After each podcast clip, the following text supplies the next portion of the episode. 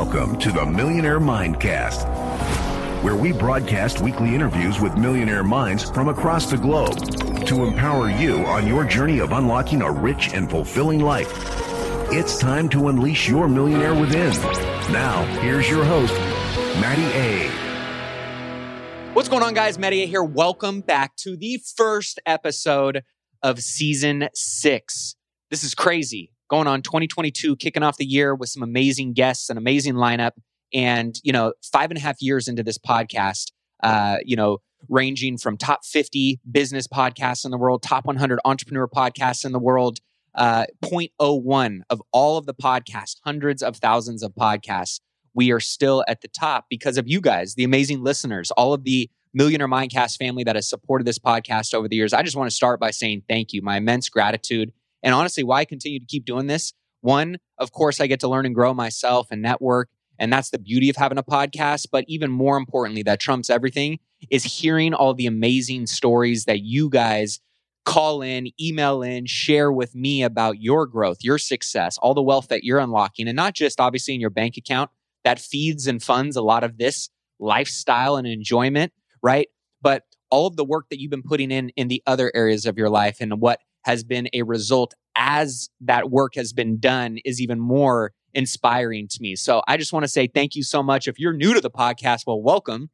We talk all things money, but not just in your bank account, right? Living like a millionaire in all areas of your life. And that's what you're going to hear in our interviews. And that's what you're going to hear in today's show. So if you're not subscribed to the podcast, if that resonates with you, I think now more than ever, right? We need people focused on not just making money, but making impact and living and leading a life that is wealthy and rich outside of your bank account as well. And so all I ask is subscribe, share this with a friend, a family member, leave a five star review in iTunes if you enjoy listening to this podcast. And today I get to introduce you guys to one of my best friends and one of my mentors and somebody that I've been on this wealth building journey with for the last seven years uh, myself, uh, Mr. Aaron West. And uh, he's got a real estate investment and uh, retail business that really has gone far beyond just the real estate sector. And he's somebody that so many people go to for advice. I mean, I'm talking really wealthy people go to him because of his, and you're gonna you're gonna sense this this genuine, authentic. Um, I call it the likability factor. He's one of these people that you just can't help but like. And so I'm really excited for you guys to hear the conversation that we had today. Um, he also, being that we've been in this mastermind group called GoBundance Millionaire Mastermind Group, which many of you have heard for the last you know seven years, uh, started an internal podcast with this group called Seven to Eight. And it's basically all of the millionaires that are in our community that have gone from seven figure net worths to eight figure net worths. And he basically interviews them on their journey. And I mean, I'm talking they get super granular in some of the things that um, are clues and cues that other people on this wealth building journey can learn from. Apply in your own journey. We talk a lot about those things today. We talked about the relationship with money right? And how we've got the spenders and we've got the savers and that psychology and which one you might be based on what goals you're trying to unlock, understanding what tweaks and changes you might want to make. We talked about a lot of the distractions and how important it is to keep things simple, especially in the noisy, busy world that we live in today. We talked about risks. We talk about this idea of ownership over your money versus stewardship of your money, something being very important there. We talked about why millionaires put themselves on a salary, something very interesting. One of Gary Vee's best quotes that I just had to make sure we highlight here in the interview um, and in the intro because it is so good and it resonates on so many levels. Um, you know, most eye opening things that he noticed after interviewing, you know, people going from seven to eight. So, so many amazing things in today's episode. I can't wait for you guys to listen. Don't forget to hit that subscribe button. Be sure if you want to get on my deals list for syndication opportunities, to text the word deals to 844 447 1555. With that being said, let's not waste any more time in digging into today's episode right after this quick message from today's show sponsor. Let's take a quick break and hear from today's show sponsor. Are you struggling to close deals? Cold outreach can be a slow and brutal process, and in many scenarios, it's just wasting the time of both the buyer and the seller, especially when business owners who are trying to find qualified buyers are using inaccurate and outdated data. But it doesn't have to be this way. With LinkedIn Sales Navigator, your organization can overcome these challenges by leveraging this amazing technology and platform that translates comprehensive, high quality buyer data into real time insights and sales. These deeper insights empower sales reps and teams to adopt the habits of top performers, which leads to much better outcomes like building bigger pipeline with real customers customers, leading to higher win rates and conversions, and of course, larger deals and paydays all around. We call this deep sales, and LinkedIn has built the first deep sales platform with the next generation of LinkedIn Sales Navigator. Right now, our Millionaire Mindcast family has an amazing opportunity to try LinkedIn Sales Navigator and get a 60 day free trial at linkedin.com forward slash mindcast. That's linkedin.com forward slash mindcast for a 60 day free trial. Let LinkedIn Sales Navigator help you sell like a superstar today. Just go to linkedin.com forward slash mindcast and get started.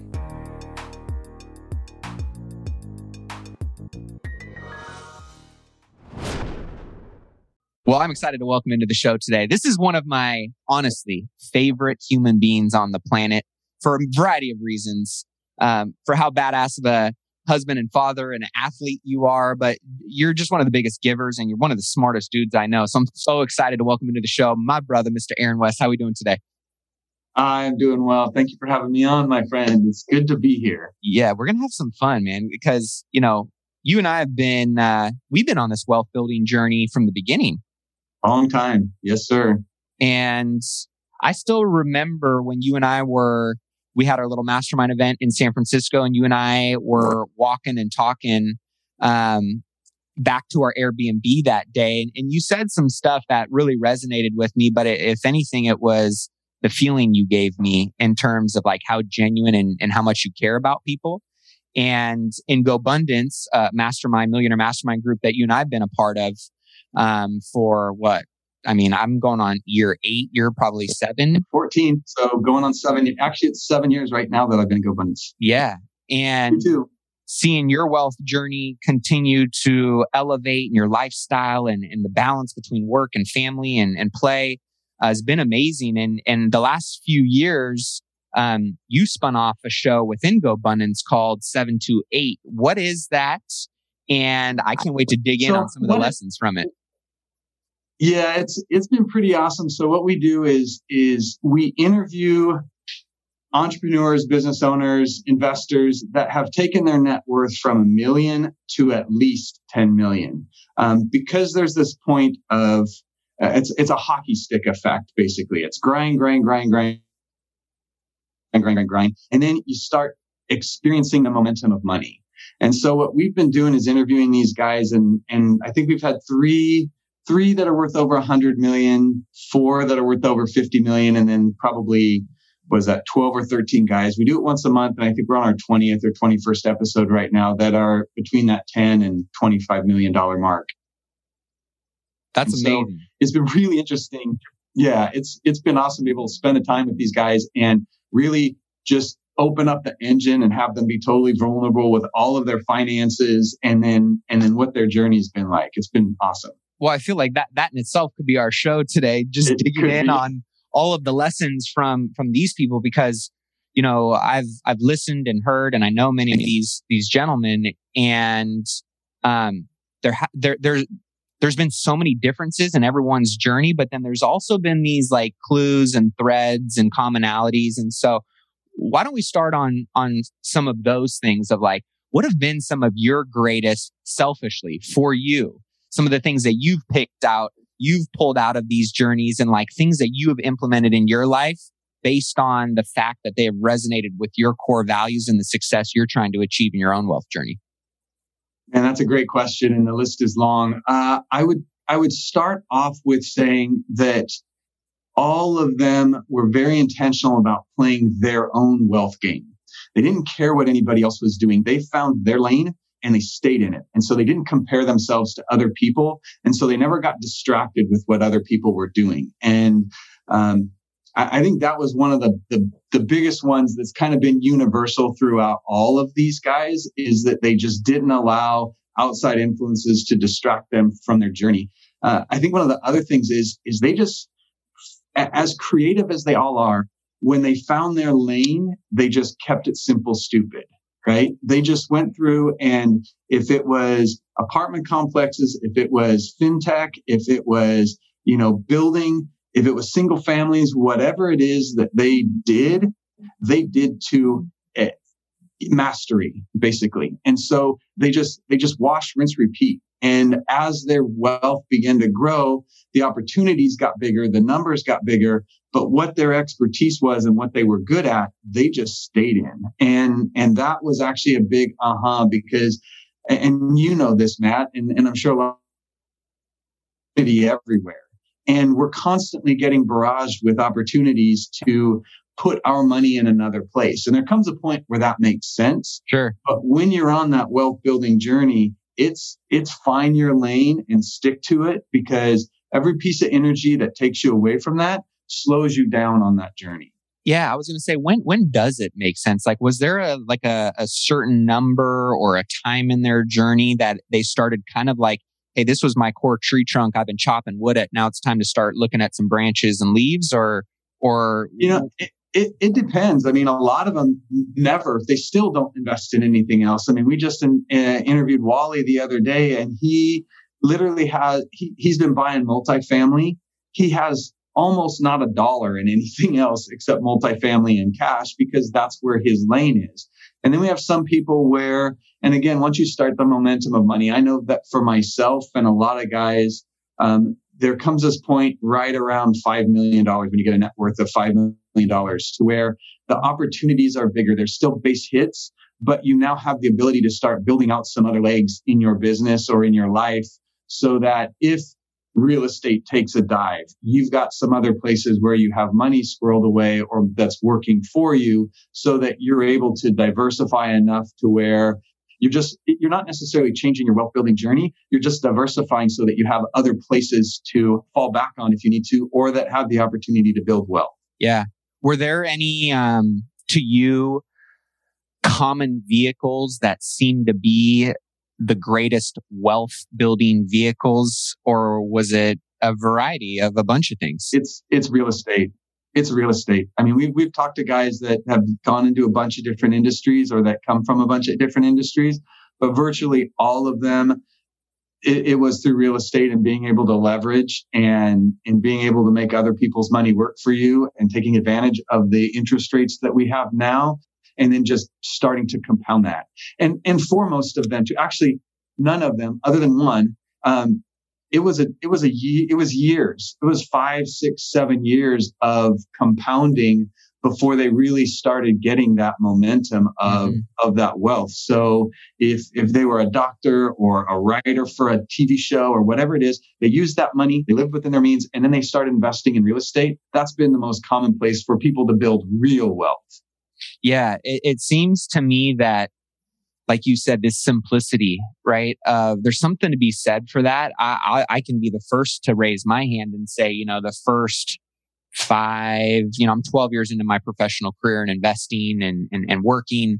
And the first like five to seven years, it was trying so many different things. And like ego wise, it sounded cool and it might have looked good optically. But then like looking back, I was like, damn, I didn't, I didn't really make a ton during that time. And it was when I really like took the five lane freeway down to like, okay, this is my fast lane. This is my fastball. This is what's going to get me on base with base hits. And then all of a sudden doubles and triples and home runs and points start getting put up on the board consistently.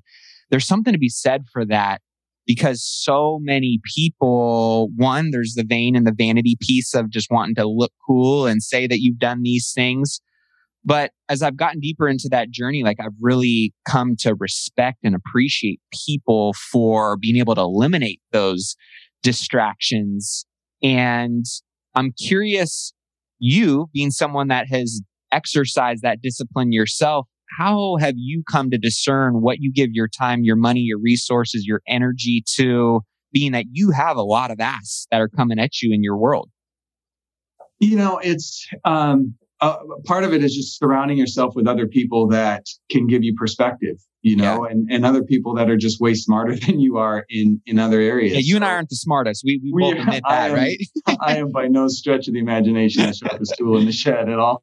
Oh man, I, I, I just uh, wash, rinse, repeat, and follow. That's that's my motto. Yeah. Um, I, I think that as first of all, when you're grinding, you can't be distracted by anything else. You just can't. Because if you're trying to get from point A to point B and you're zigzagging back and forth, all you're doing is delaying the opportunities that you're, you're presenting to yourself. So when you're in that grind mode of just building wealth, you need to just put your nose down and just work and and learn how to work smart and leverage and you know build things out so that things are working for you once you get to where you have and i use the word disposable income but income that if you lose you, it doesn't affect you at all, then it becomes a matter of just leaning into other smart people. I invest in nothing that people that I know, unless people that I know who are smarter than me and have experience in it. It's like the whole um, richest man in Babylon. Yep. You don't give your coins to the camel trader to go buy buy gems,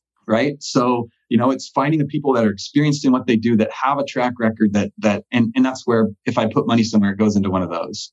Now, mindset is a big you know, piece for a lot of people that, you know, maybe you can make some money here and there. Um, we know a lot of people that make a lot of money, but don't keep a lot of it. Um, so like being rich and wealthy yes. are, are, are, two different things. Um, at least in, in our opinions, I think we align on that. Um, and, and at the foundation of all of that, right, is like this, this money psychology you know, we got, we had the chance of listening to Morgan Housel, who wrote The Psychology of Money and a lot of the different ways that people think about money. Therefore, they behave a certain way about money. Therefore, they accumulate or not, you know, the mm-hmm. opposite, mm-hmm. their money. And so, what are some of the things that you've seen and learned being around so many wealthy people, interviewing so many wealthy people around the different relationships with money and the positive and the negatives that go along with that? I, I think that at, at its core, there's two two kinds of people with money. There's there's the spenders who are afraid of having money for whatever reason. So no matter how much money they make, they I, was one of those guys in, in full disclosure. I out earned my spending my whole life. I was making $15,000 a year and I was broke. And when I left my, my W 2 job making $135,000 a year, I was just as broke because as soon as something came in, there was always a place to, to do it, right? So, so spenders are afraid of having money. Savers are the ones that most people aspire to. And they're like, oh, I wish I was a saver. Or savers are like, oh, I've got this X amount of money in the bank. But the reality is, is that they're afraid of losing money. So they get this attachment to money and they're not willing to let it go because to a saver, money is safety and security. And as soon as they take ownership of that money, no matter how much it is, I tell the story. I have a client that I down with a couple of months ago, and his mom had sold this big parcel of land that ended up being a, a high school. And they had paid her in 1996 $800,000 for this parcel of land. And she had $800,000 in her savings account today. So 25 years later, she couldn't do anything with that money because she was so afraid of losing it that she wasn't willing to take any kind of risk with it. It would be $2 million, $3 million if she'd have done nothing but put it in a safe place to invest. And that's how most savers have their relationship with. And, and the, the, the secret, and one of my buddies, Daniel Del Real talks about is the difference between ownership versus stewardship, right? As soon as you take ownership of something and it's yours, you treat it however you want to. If you inherit a million dollars, you know, statistically, I think it's 97% of people who win the lottery are broke within five years because they take ownership of that money. They go spend it, they go buy a house, they buy a boat, all this other stuff, and then they're broke again. Whereas if Matt, if your best friend came to you and said, Hey, listen, but I have cancer and I'm I'm gonna die and and I'm gonna leave you a million dollars so that you can take care of my kids. And I want you to take care of that money so that when they grow up, that money is there for them. You're going to make very different decisions on what you do with that money because you have stewardship of that money. But the reality is, is for most of us, we never take stewardship of any of our money at all, where we don't have an emotional attachment to it. and we simply treat it like what it is. And mm-hmm. so I mm. think that that's, that's the challenge that so many people have. And, and truthfully, even Morgan Housel, when I listened to him speak, when we heard him t- talk, and then I read his book, he's a saver. Yeah. He is like, he is a saver. He is very averse to any kind of, once he has that money, he's very averse to let it go. And he even says that in the last chapter of his book when he, he talks did. about what he does with his money. So he doesn't even necessarily have a truly healthy relationship with money because he still has an emotional attachment to it. And so I think that's the secret with a lot of these guys that have built a lot of wealth and, you know, with the people who I think have a healthy relationship with money is that they they've learned to separate the money that they take that they own from the money that they're taking stewardship of that is also theirs but it's not theirs. So I, I had an account called not my money account. I still have it. I just opened it up again because i haven't been saving enough money. And in my bank account you know you can name it savings checking whatever it's literally named not my money. I love that. And and so when i put money into that account my commitment is is that I'm not going to touch that money no matter what. When I was on my wealth building journey, that not my money account was the money that for Aaron, who I had the potential to be, right? So every time I put money in that account, that was for Aaron 20 years from now. And what am I going to do to invest that money to help Aaron be the person that he wants to be 20 years from now? So I haven't had a not my money account for years now because I haven't felt I needed it until I started going, I need to because, and I've never met a piece of real estate I don't like. So there's opportunities everywhere, right? Ooh, so every time I get money, I'm like, oh, life is good. I'm gonna, I'll just invest in that. But I came to realize that I was losing those disciplines again. So I started that not my money account a couple of months ago, and I'm committed to having a certain percentage of my wealth in those accounts at all times, so that I have that discipline of being able to say, okay, I'm I'm creating that right relationship that I should have with my money. Yeah, I, I think you you brought up some good points there in terms of that that there's there's a level of detachment, like emotionally and physically, based on a set of principles, like you're talking about, that give you permission to either be a certain type of spender or really a more of a balance between a saver and a spender, mm-hmm. right? Mm-hmm. And yeah. and also I loved what Morgan said about how there isn't a right or a wrong way. At least this is what I've learned because I, I like you get to a point where you're like, this either makes sense financially, investing wise, you know, wealth building wise, or it doesn't. And I liked what he said, where the psychology of money for a lot of people, there isn't a right or a wrong answer based on what you want your money to do for you. Now, if you're the person, challenge. Oh yeah, go for it. No, and, and I think the challenge though is that what most people do with money is they say, this is my relationship with money. And then that's it. Yeah, but that's right. like getting married to someone and saying, this is our relationship right now. And I'm not willing to do any work to improve it and make it a better relationship. And because it is a relationship with money. I mean, no, there's no ifs, ands, or buts about it. And I think the people that build wealth have learned to improve that relationship where if they're naturally a saver, they've adjusted their relationship so that they can invest more and invest better. So the challenge is, is that it's okay to have a relationship with money and, and it's the right relationship with you, whatever that is, as long as you're comfortable and understand that it's a relationship. But for you to just say, oh, this is my relationship with money, I'm a saver, you're totally putting yourself in a place where you're not improving who you are and improving the opportunities for you to build wealth. Absolutely agree with that. I think that it, you know, your identity over like who I am today is not who I was two years ago and not who I was five years ago and it's not who I was when I was 16 years old. And mm-hmm. if I only said I'm this person, then I wouldn't be where I'm at today. And I think the same goes for your wealth. It goes for your health. It goes for your marriage. It goes for your relationship with your kids or whatever. Right. And that's why we talk about this kind of whole life millionaire concept is like your life and all of those other buckets will only grow to the extent that you're willing to allow your identity to evolve and take what is good and is serving those goals and shed what is not, but also understanding that physical world, opportunities, vehicles, things are going to change and you have to be willing to change and meet them where they're at and make those pivots and adjustments. But I agree completely. Like I look at myself as a shepherd that pretty much everything that I have and own, I really don't have and own. I'm more of just shepherding those things, whether it's my children and helping them be successful, or it's making my marriage better, or it's seeing my bank account, my wealth go, go up or grow, or my ability to make an impact. Like I don't own any of these things. I have a responsibility though to be a shepherd and do what is necessary to get those things going in the right direction based on what I think I want to achieve and what I believe is right, you know, in alignment with my core values and morals. And, and I think a lot of people lose sight of that, right? Like once you hit a milestone, that doesn't mean that you unlocked it and you're there and it's locked in forever. Like this is a constant evolution and process of growth and money is no different. It, it's totally true. And, you know, one of the things that you, you mentioned that kind of resonated with me with the 728 show and all the guys that we've interviewed. To a person in that seven in that show and and really for most of the guys that have built a lot of wealth they have all put themselves on a salary. It's not a budget it's a salary. They all have come up with a number that they're comfortable living their lives at and they hold that number.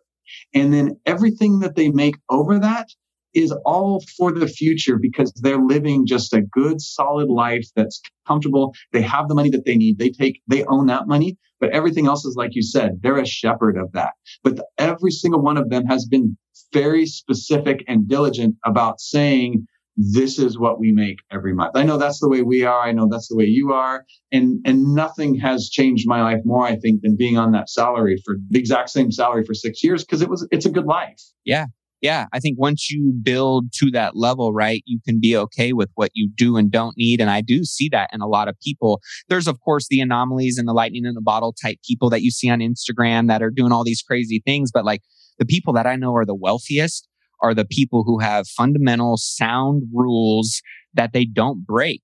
And they hmm. just because they made a million dollars that month doesn't mean that they increase their spending by 500K that month. They don't increase their lifestyle they still find a way to find that happiness and that balance within the rules of the game that they set for themselves. And so I think it's un, it's important to understand what that looks like for you. People literally are still blown away. You know, every time we do our one sheets together and I go over my monthly expenses and they're $11,000, people are like, what the fuck? Like, what do you mean you're, I'm like, dude, I'm happy. My wife is happy. My kids have everything they need. We travel when and where we want to. And a lot of that, you know, being a business owner allows you to run and funnel some expenses through, you know, and lifestyle through those vehicles. But like, you don't need to have a shitload of money and a bunch of, you know, material assets, uh, materialistic assets, which are often depreciating assets to be happy, to, to be seen, to be living this epic, rich, fulfilling life. And that's where I think it's important for people to,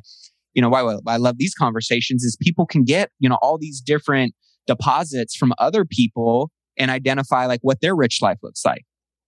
Exactly right. And you know, the, the thing is, is that it's, it's, we talk a lot about building wealth, right? You know, and that's, and your, the millionaire mindset is all, all about building a whole life um, but the reality is, is that as you start to make money or as you begin to start putting these disciplines into place to make money, it translates to the whole rest of your life. Yeah. The whole rest of your life gets easier because by being disciplined in this place and and having the reserves or having just a, even a little bit of money i'll never forget when i had $5000 in my not my money account i was like this is awesome it, it, it made me feel totally different just because I had put that discipline in place. And then that, that translates just to all the areas of your life as well. So, you know, I, I think that we focus on money a lot, but if you don't have an emotional attachment to the money, then, then you're able to focus and have, live a both and life and not yeah. an either or life. Mm.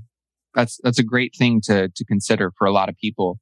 Uh, of all of the people that you've been around and we've been around and that you've interviewed and also in, in yourself, what do you consider to be one of the most common or important wealth building or investment skill sets or financial literacy skill sets that you think a lot of people are either missing or should focus on challenging themselves to learn, to cultivate, to craft? Uh, you know, uh, the, the, the simple. I always try and break things down to the simplest answers because it's it's the richest man in Babylon. If you do those things, you'll be wealthy. It's, it's, it is not rocket science. It is really simple. You can be a teacher. I just sat down with my son's teacher who is a saver, but he's living on a teacher's salary and he's got $800,000 in the bank. Oh, I love that. he's living by the principles of living beneath your means, investing in safe places, and just playing the long-term game. Gary Vaynerchuk said something once, which, you know, people want to get rich quick, but life is long.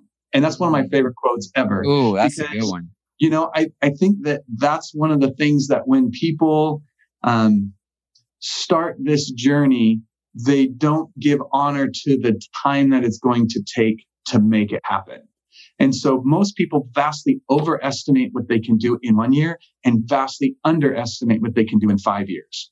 And so I think the skill set is, is understanding that you're playing a long-term game and then, and that you're, you're working towards mastery in whatever field it is. If it's a doctor, if it's a, whatever it is, if you're working towards mastery in that, to where you now start being able to see all the intangibles. And that's, that's one of the things about the guys on the 728 show that has been the most eye opening for me than any other thing on there is how creative they are. In their niche, they do things that apply to a ton of different industries that I would never have thought of. You know, I'll never forget Ryan Bowden. The first one that really blew my mind was he buys he buys commercial, you know, apartment buildings and that kind of stuff, big ones. He goes to 40 lenders for every single one of his properties because and then he plays them off of each other to get him the absolute best terms. I'm the Joe Blow guy that was going to my local, uh, you know, bank and say, "What are the terms for this?" And they would say, "Here are the terms," and I'd be like, "Okay." And just the creativity that that he had with seller financing and being able to take repairs, and it was it was mastery in a way that he had done all the work to where all of these other little nuances now made a huge difference in the acceleration of what he did. So I yeah. think that it's when you figure out what your niche is, is find people who are farther along the journey than you. And you'll be surprised at how many and how generous they are with their time and energy to help you be successful if you're willing to put the work in and then just go to work. Are you interested in boosting your income by an extra $50,000 this year? If so, you're going to love what I've got in store for you. I am beyond excited to officially announce an incredible opportunity to join me in my exclusive mastermind, which will include myself and 25 other hand selected investors who are actively pursuing commercial real estate in 2024 and want to be held accountable to making sure they buy their first or their next commercial real estate investment property that will net them a minimum of $50,000 a year. This mastermind group will not only teach you how to do that, how to find, how to analyze, how to structure and buy these types of commercial real estate investment properties, but you'll also have an opportunity to be a part of an intimate group of high achievers that are going to take your network and your resources to a whole nother level. But here's the catch. Like I mentioned before, this is exclusive. We're only selecting 25 ambitious individuals for our founding members group who are serious and ready to take that next step in their commercial real estate investing journey. So if you are ready to increase your passive income by at least $50,000 in the next year with commercial real estate investing, then this is your moment. These spaces are going to fill up fast. And trust me, this is the one and only time to be a founding member, which comes with some pretty special benefits. So head over to myfirst50k.com and submit your application now. Again, that's myfirst50k.com. You can head over there, check out the program, see everything that it entails, submit your application to join, and I can't wait to connect with you soon. Absolutely. That was a long answer to your question. No, but I think it, it, it, aligns with like one of my favorite sayings that, you know, I think has become one of my staples on the podcast, which is this, this crock pot versus the microwave, you know, crock pot mentality versus the mm-hmm. microwave mm-hmm. mindset, yeah. right? And so many people, I mean, don't get me wrong. Like, of course, who doesn't want to put, you know, something in the, in the microwave and, you know, you get a, a Ruth Chris steak with mashed potatoes and gravy and all the, you know, all the good stuff. But at the end of the day, like, that's just not a reality, right? We know what you get out of the microwave and, and you got to be realistic about that. If that's what you are going to do and how you're going to approach it versus this longer winded game of, of life in anything really, right? Not just money it's something that as as I've gotten deeper into my own journey, right? I'm 33 years old. You know, when I was 21, I was thinking a lot different. It was this microwave mindset. I'm going to crush it. I'm gonna be riding on pl- private jets and, you know, rolling around and this and that. And as you get deeper in through experience and, you know, life will kick your ass. It will take your backpack. It'll steal your mm. lunch money and then it'll humble you. And if you're willing to get humbled and then kind of revise the mentality and mindset and understand what really goes into, you know, uh, being around the David Osbornes and you know a lot of the the wealthy people that we've been fortunate to learn and grow around and grow into you know some of the success that they've had it's one of those things where you really just have to like humble yourself and and and just be willing to learn and stay curious. And that's why i know you and i have always been great friends is because we're just always looking to learn from other people. And we don't shy away from putting in the hard work and, and going in there and rolling up our sleeves because that is what it takes until you've unlocked the right to maybe not have to work and grind as hard as it is. And i think that's a mentality that is slowly eroding in some of the fabric of maybe some of the younger generations that see all this flash and sexiness. Don't get me wrong. I love seeing all that shit too, but it's not the reality of what, right? We both do, but it's not the reality of what unlocks and sustains and grows those things. Yeah. And you know, one of the things that you talked about with you us being fortunate around being so, around the, these amazing wealthy people who lead, lead these big lives. And this is just a piece of advice for the listeners that that someone told me once that I am forever grateful to them is successful people want other people to be successful. They are willing to help you, but they do nothing for free. So when you go and and I would challenge you if you're listening to this podcast to think of the three most successful people that you know, reach out to them and ask them to go to coffee. They all will go to coffee with you ask them about their journey. But somewhere in that conversation, they're going to give you a test and they're going to give you homework. It's either going to be, I read this great book. You should read this book. I listen to this podcast on a regular basis. This is one of the things that I did with my bank accounts that really helped me. And, and what they're doing is they're trying to find out if you're a doer or if you're a sayer because successful people get hit up by sayers all the time. Everybody wants to be successful and everybody wants help from someone who's successful. But successful people are doers. And so they're looking for people who are willing to do what they ask them to do. So when you listen to that, that suggestion or that homework that they give you, freaking do it. And then reach out to them a week later and say, Hey, I listened to that podcast. I listened to like five of those podcasts. Those were awesome. I'd love to get together with you again and talk about it. Or I read that book and the author is amazing. And I'd love to get together with you again and go over that and get your thoughts on what that book is. You will be blown away at the, the magnet that you're creating for yourself for them to come through and be willing to help you and mentor you and be, help you be successful because we don't find doers very often. I mean, successful people so are hit up all the time. And and the reason that successful people all hang out with successful people, because if Matt tells me, Hey, dude, you should listen to this podcast. I'm going to go freaking listen to that podcast so that I have something to talk about with Matt next time.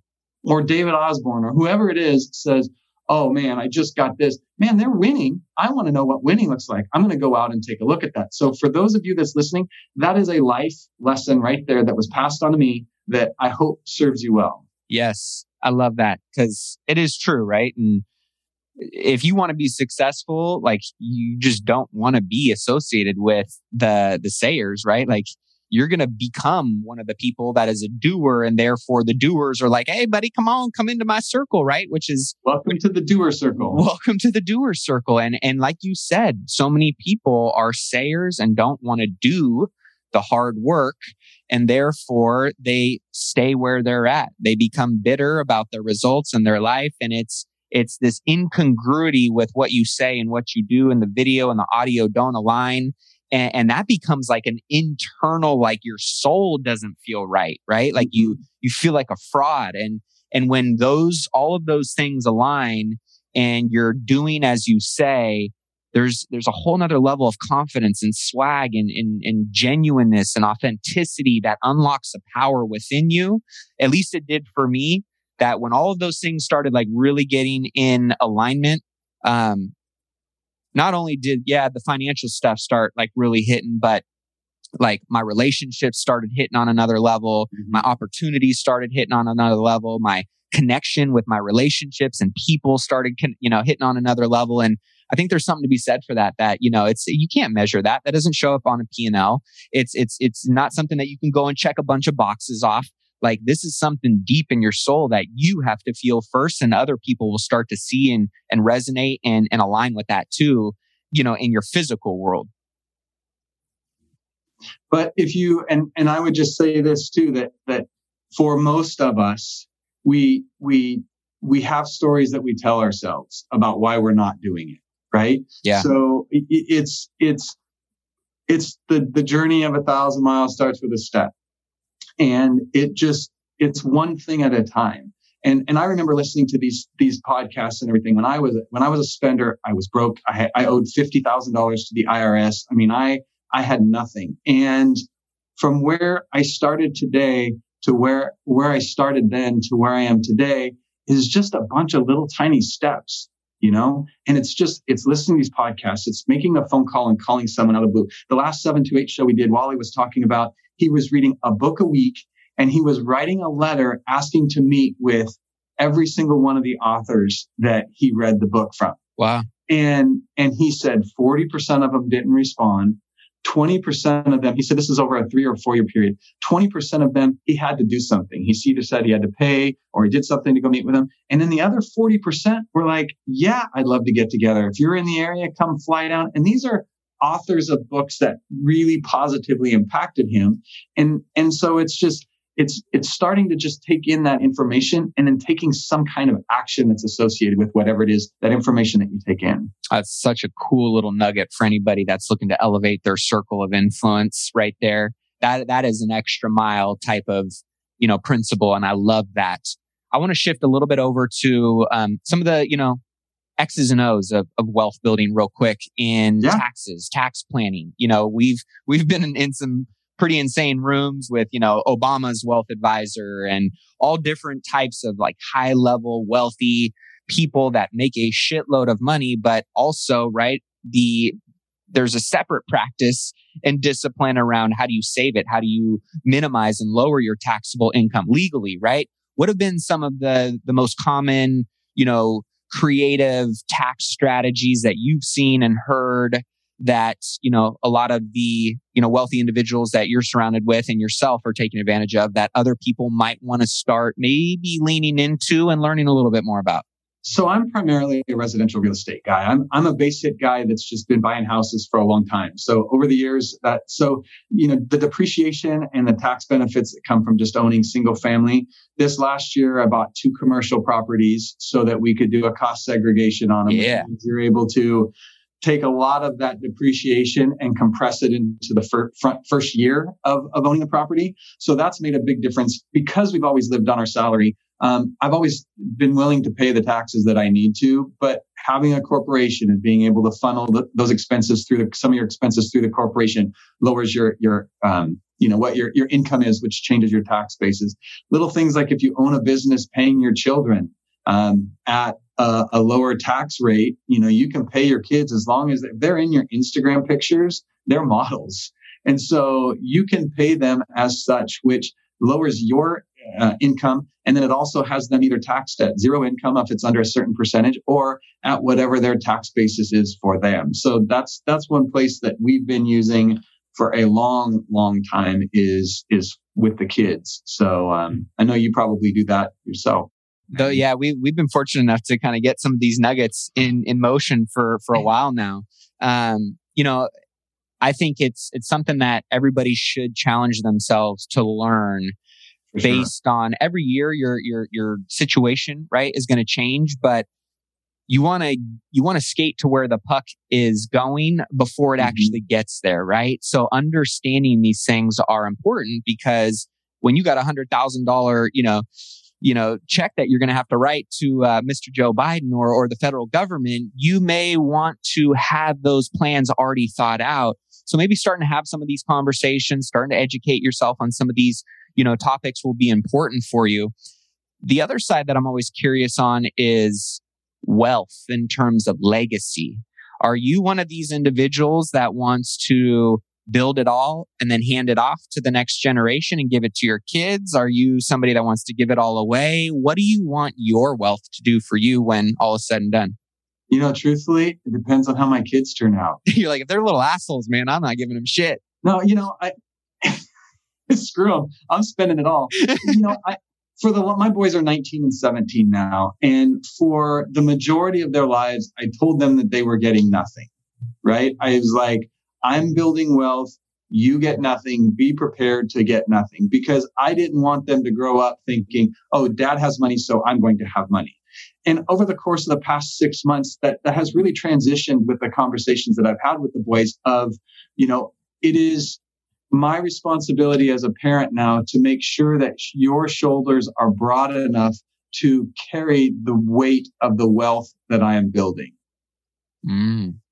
Right. And so, in making sure that their relationship with money, we've always talked about money with our kids. My kids know my net worth. They know every time I invest, they know the returns. They see my bank accounts. They see everything because I want them to have a detached relationship with money, not a personal relationship with money. So when they see me playing with all these numbers, I want them to know that that's something that they can be doing in their lives.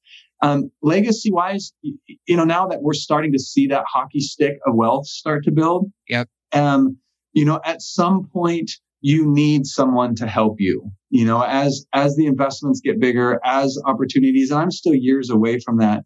But I want the boys to both have the shoulders to be able to help me carry that burden. And if they don't, then they won't be getting any of, of my burden. It would be it would be a disservice of me as a father to enable them with money when they don't have the ability to carry that money and the ability to have that relationship with money. I love that.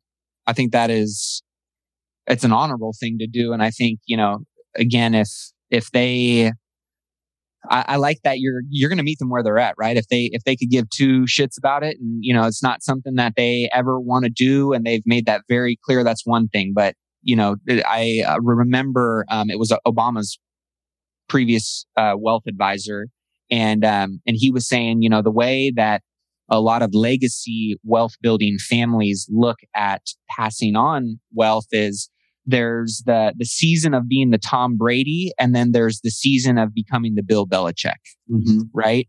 And and being the one who's the creator of it, and the the one who's running the plays, and you know who's throwing the football, and then there's the time where you have to instruct the players on the field that are going to be a part of winning this collective game that everybody is working together to to win. So I, I really like that, you know, ideology and you know, you can't make them want it, right? But, but if, if, if it gets to a point in life where, you know, they, they are seeking it and you can kind of give them some of these little, uh, one of our, uh, my friends, he, he calls it inception. Like you kind of, sometimes you have to plant these little seeds mm-hmm. without them really knowing it. And at some point you're going to incept them, right? And they're going to go, Hey, I actually want to learn more about what you're doing over here when you've been planting that seed all along without saying they have to learn it. So really cool take there.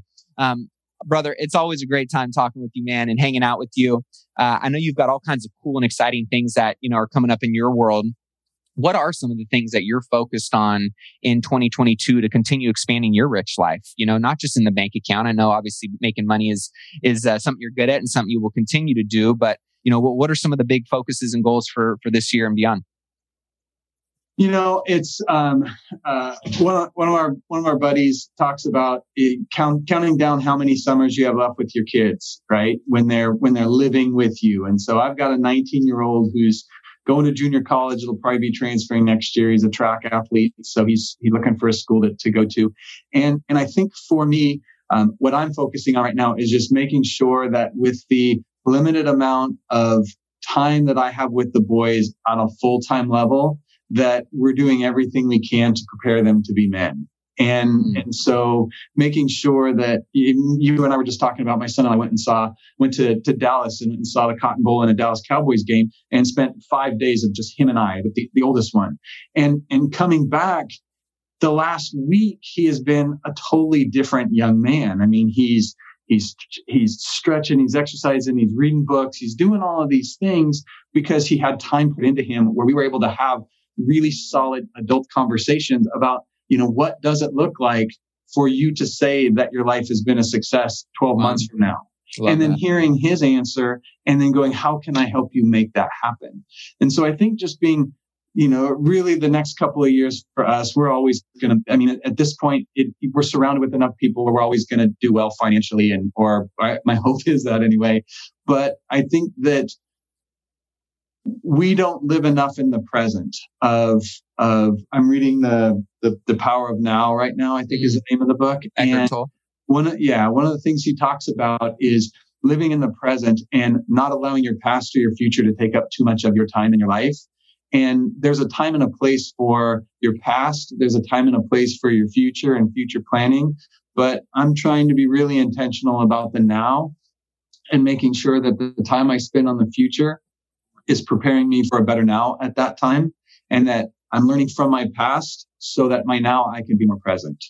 Well, I know that um, I'm grateful for our past experiences together and our time presently right now today. And I can't wait to keep building with you. And I know that uh, we're fortunate that we're so we're we're close in proximity. We're close as as friends, and um, I'm just grateful for you, man, and how you lead, how you show up, how freaking funny and fun you are, and uh, that if anybody wants to hang out with Aaron West, you guys got to come to a GoBundance event and uh, and and get some time with this guy because he is. Uh, I, I call there's there's few people that you meet on at least that I've met, you know, on planet Earth on my journey so far that I consider Hall of Fame humans. And, and you're definitely one of those people. And uh, I just love you, man. So for those that want to know more about you and, and follow your journey and connect with you, what's the best place for them to do that?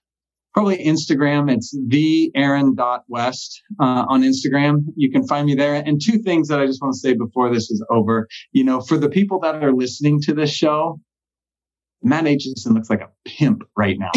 His sweatshirt is I'm cozy, point. man it is cozy. And then the second thing is, is that you never know when a conversation is going to change your life. And, you know, Matt has influenced me in a lot of ways and in a lot of different places. And, but him and I had a conversation sitting in front of a coffee shop in San Francisco years ago where he gave me a dialogue that literally has made me a million dollars over the course of the last six years. And so you never know when you're going to have that that life changing tweak moment with somebody and always be open to it because Matt gave me one of those and I will be forever grateful to you, Mr. Aitchison. Aaron West, love you, brother. Thanks for coming on the show. All right. My pleasure. Love you too, bro.